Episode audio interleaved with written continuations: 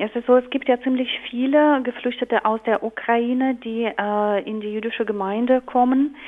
Seit dem Zeitpunkt äh, durch das äh, vereinfachte Verfahren äh, für Zuwanderung ähm, der jüdischen Menschen aus der Ukraine ist die Gemeinde zu einem großen, äh, zu einer großen Anlaufstelle geworden und äh, praktisch alle Geflüchtete der jüdischen Herkunft, die kommen oft zu uns. Sie werden von uns betreut, äh, soweit es möglich ist. Die brauchen alle natürlich psychosoziale Versorgung und das ist ein großer Bedarf.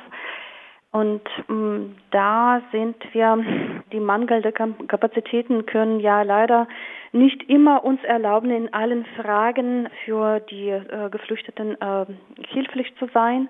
Da werden ja oft äh, die Kräfte von, äh, von der Stadt Freiburg in Anspruch genommen.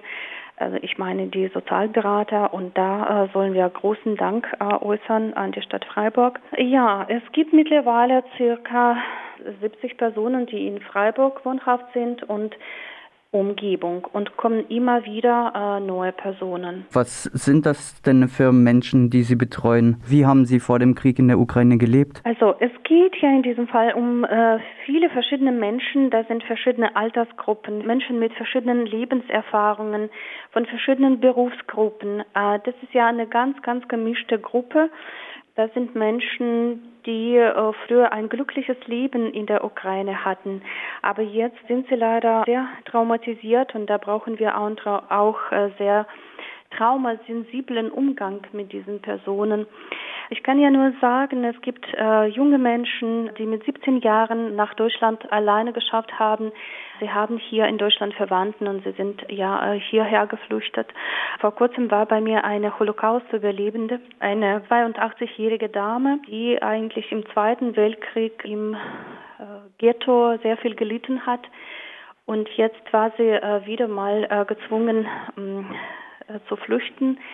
Und sie hat mir ganz interessant erzählt, sie bis zum letzten Tag vor dem Krieg hat sie als Ärztin noch gearbeitet in dem Alter. Sie ist ja absolut fit und eine sehr interessante Dame. Und sie hat ja nur gesagt, äh, es war ihre kleine Anmerkung, die Zeit im Keller hat sie ein bisschen angeschlagen und sie hatte etwas abgebaut. Das war ihr Kommentar und deswegen sieht sie nicht so besonders gut aus. Aber es gab ja natürlich auch andere Menschen. Es gibt ja jüngere Personen, die sehr arbeitswillig sind. Sie wollen unbedingt Arbeit beginnen hier in Deutschland, aber bis dahin, das ist ja ein sehr schwerer Weg.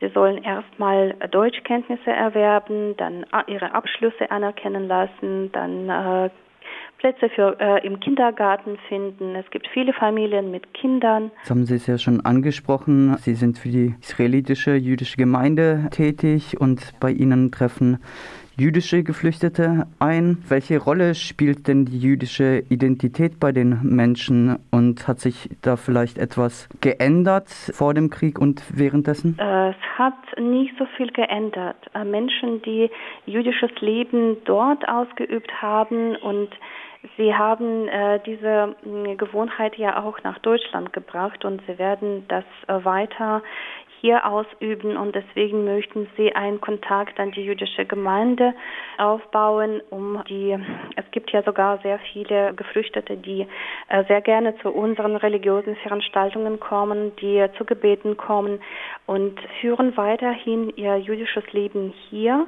es gibt natürlich diejenigen, die äh, weniger Kontakt mit dem jüdischen Leben haben, aber sie fühlen sich jüdisch. Vielleicht haben sie in der Ukraine weniger äh, Traditionen ausgeübt, aber sie haben das Gefühl, dass sie jüdisch sind und deswegen sind sie da. Bei den Vielzahlen an Schicksalen und Geschichten, die Sie mitkriegen, können Sie da vielleicht ein paar Wünsche, Ziele und Hoffnungen äußern, die die Menschen Ihnen gegenüber vielleicht geäußert haben? Es ist ja immer schwierig, da kommt ja immer so die emotionale Ebene hoch und emotionell gesehen, die Gespräche sind ja manchmal sehr schwierig. Viele wollen unbedingt zurück nach Hause, zurück in die Ukraine. Vielleicht, wenn es ja wieder alles auf, äh, wiederhergestellt wird, da wird ja alles neu gebaut. Sie haben große Hoffnung zurück nach Ukraine zu gehen. Und hier manche sehen die Sachen etwas realistischer und denken, das wird ja nicht so schnell äh, wieder aufgebaut und deswegen äh, sie sehen sich hier in Deutschland und wollen hier bleiben und ihr Leben da neu anfangen. Und sie sind ja sehr zuversichtlich, sehr viele.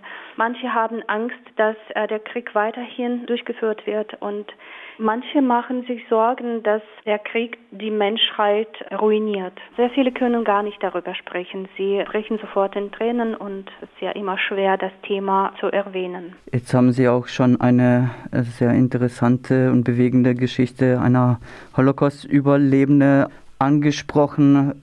Gibt es noch ein, zwei weitere Schicksale, die Ihnen nahegegangen sind, beziehungsweise Sie berührt haben oder besonders im Gedächtnis geblieben sind? Vor kurzem war bei mir eine Dame, sie wollte den Antrag auf jüdische Zuwanderung stellen, aber als Bedingung ist, die sollen die Unterlagen, also die Dokumenten, so wie Geburtsurkunde oder Heiratsurkunde, sie sollen, sie werden ja für bestimmte Zeit von der Gemeinde aufgenommen und zum Bundesamt verschickt. Also das heißt, Menschen sollen sich für einige Monate von diesen Dokumenten Abschied nehmen und manche können sich von diesen Dokumenten gar nicht trennen. Und vor kurzem hatte ich ja so einen Fall.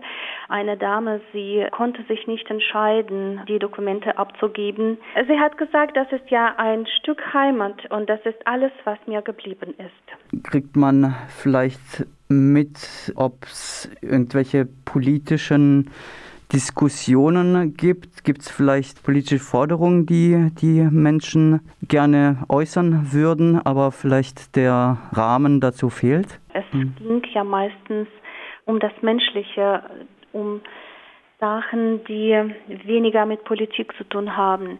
Das Einzige, äh, was ich von vielen gehört habe, die sind, sie sind ja nicht böse eingestellt. Sie wünschen allen Frieden und sie sind fleißig und sind bereit zu arbeiten, um der Frieden zu erreichen.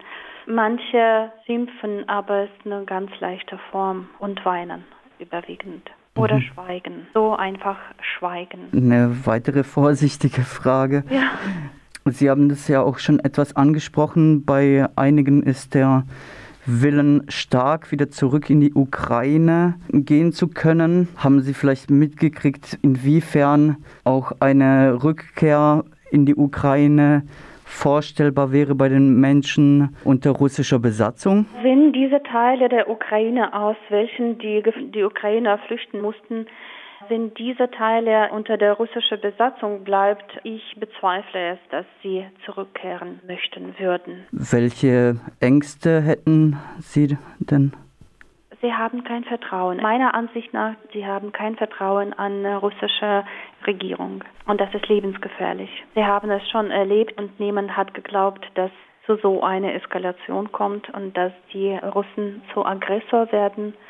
Und das war für alle praktisch ein Schock. Und ich denke, viele können ja von diesem Schock noch nicht sich erholen. Vielleicht es wird ja äh, im Nachhinein das äh, verwirklichen und Menschen werden ja ihre andere Meinung oder ähm, werden anders denken, aber eher, die sind jetzt momentan, ich habe den Eindruck, in einem traumatischen Schock. Und wenn die eine oder der andere Hörerin jetzt das Bedürfnis bekommt, oh je, ich will unbedingt irgendwas tun, ich möchte helfen, ähm, gibt es eine Möglichkeit, Sie in Ihrer Arbeit oder die Geflüchteten direkt zu unterstützen? Äh, ja, natürlich. Wir haben äh, bei uns sogar die äh, Plätze für Bundesfreiwilligedienst erweitert. Und mit einigen sind wir schon im Gespräch, damit sie äh, uns äh, zur Hilfe kommen, weil manche sprechen sehr gut Deutsch und können ja als Dolmetscher uns auch helfen und überhaupt bei der Begleitung und anderen sozialwirtschaftlichen Fragen. Möchten Sie noch etwas ergänzen? Nur unsere Danksagung an die Stadt Freiburg äh, und persönlich an Frau Niedhammer, äh, die Leiterin von AMI, dann AWO, Zentrale Wohlfahrtsstelle, Kita Shalom, private Personen, Aktion Shalom, Amt für Wohnungswesen und alle andere Menschen und Organisationen und Einrichtungen, die uns helfen. Und jede Hilfe in diesem Fall ist Gold wert. Und ich wünsche allen Frieden in eigenen Seelen zu bewahren und Frieden miteinander, äh, mit Nachbarn, mit Mitmenschen, mit, mit, die ganze, mit der ganzen Umgebung zu bewahren.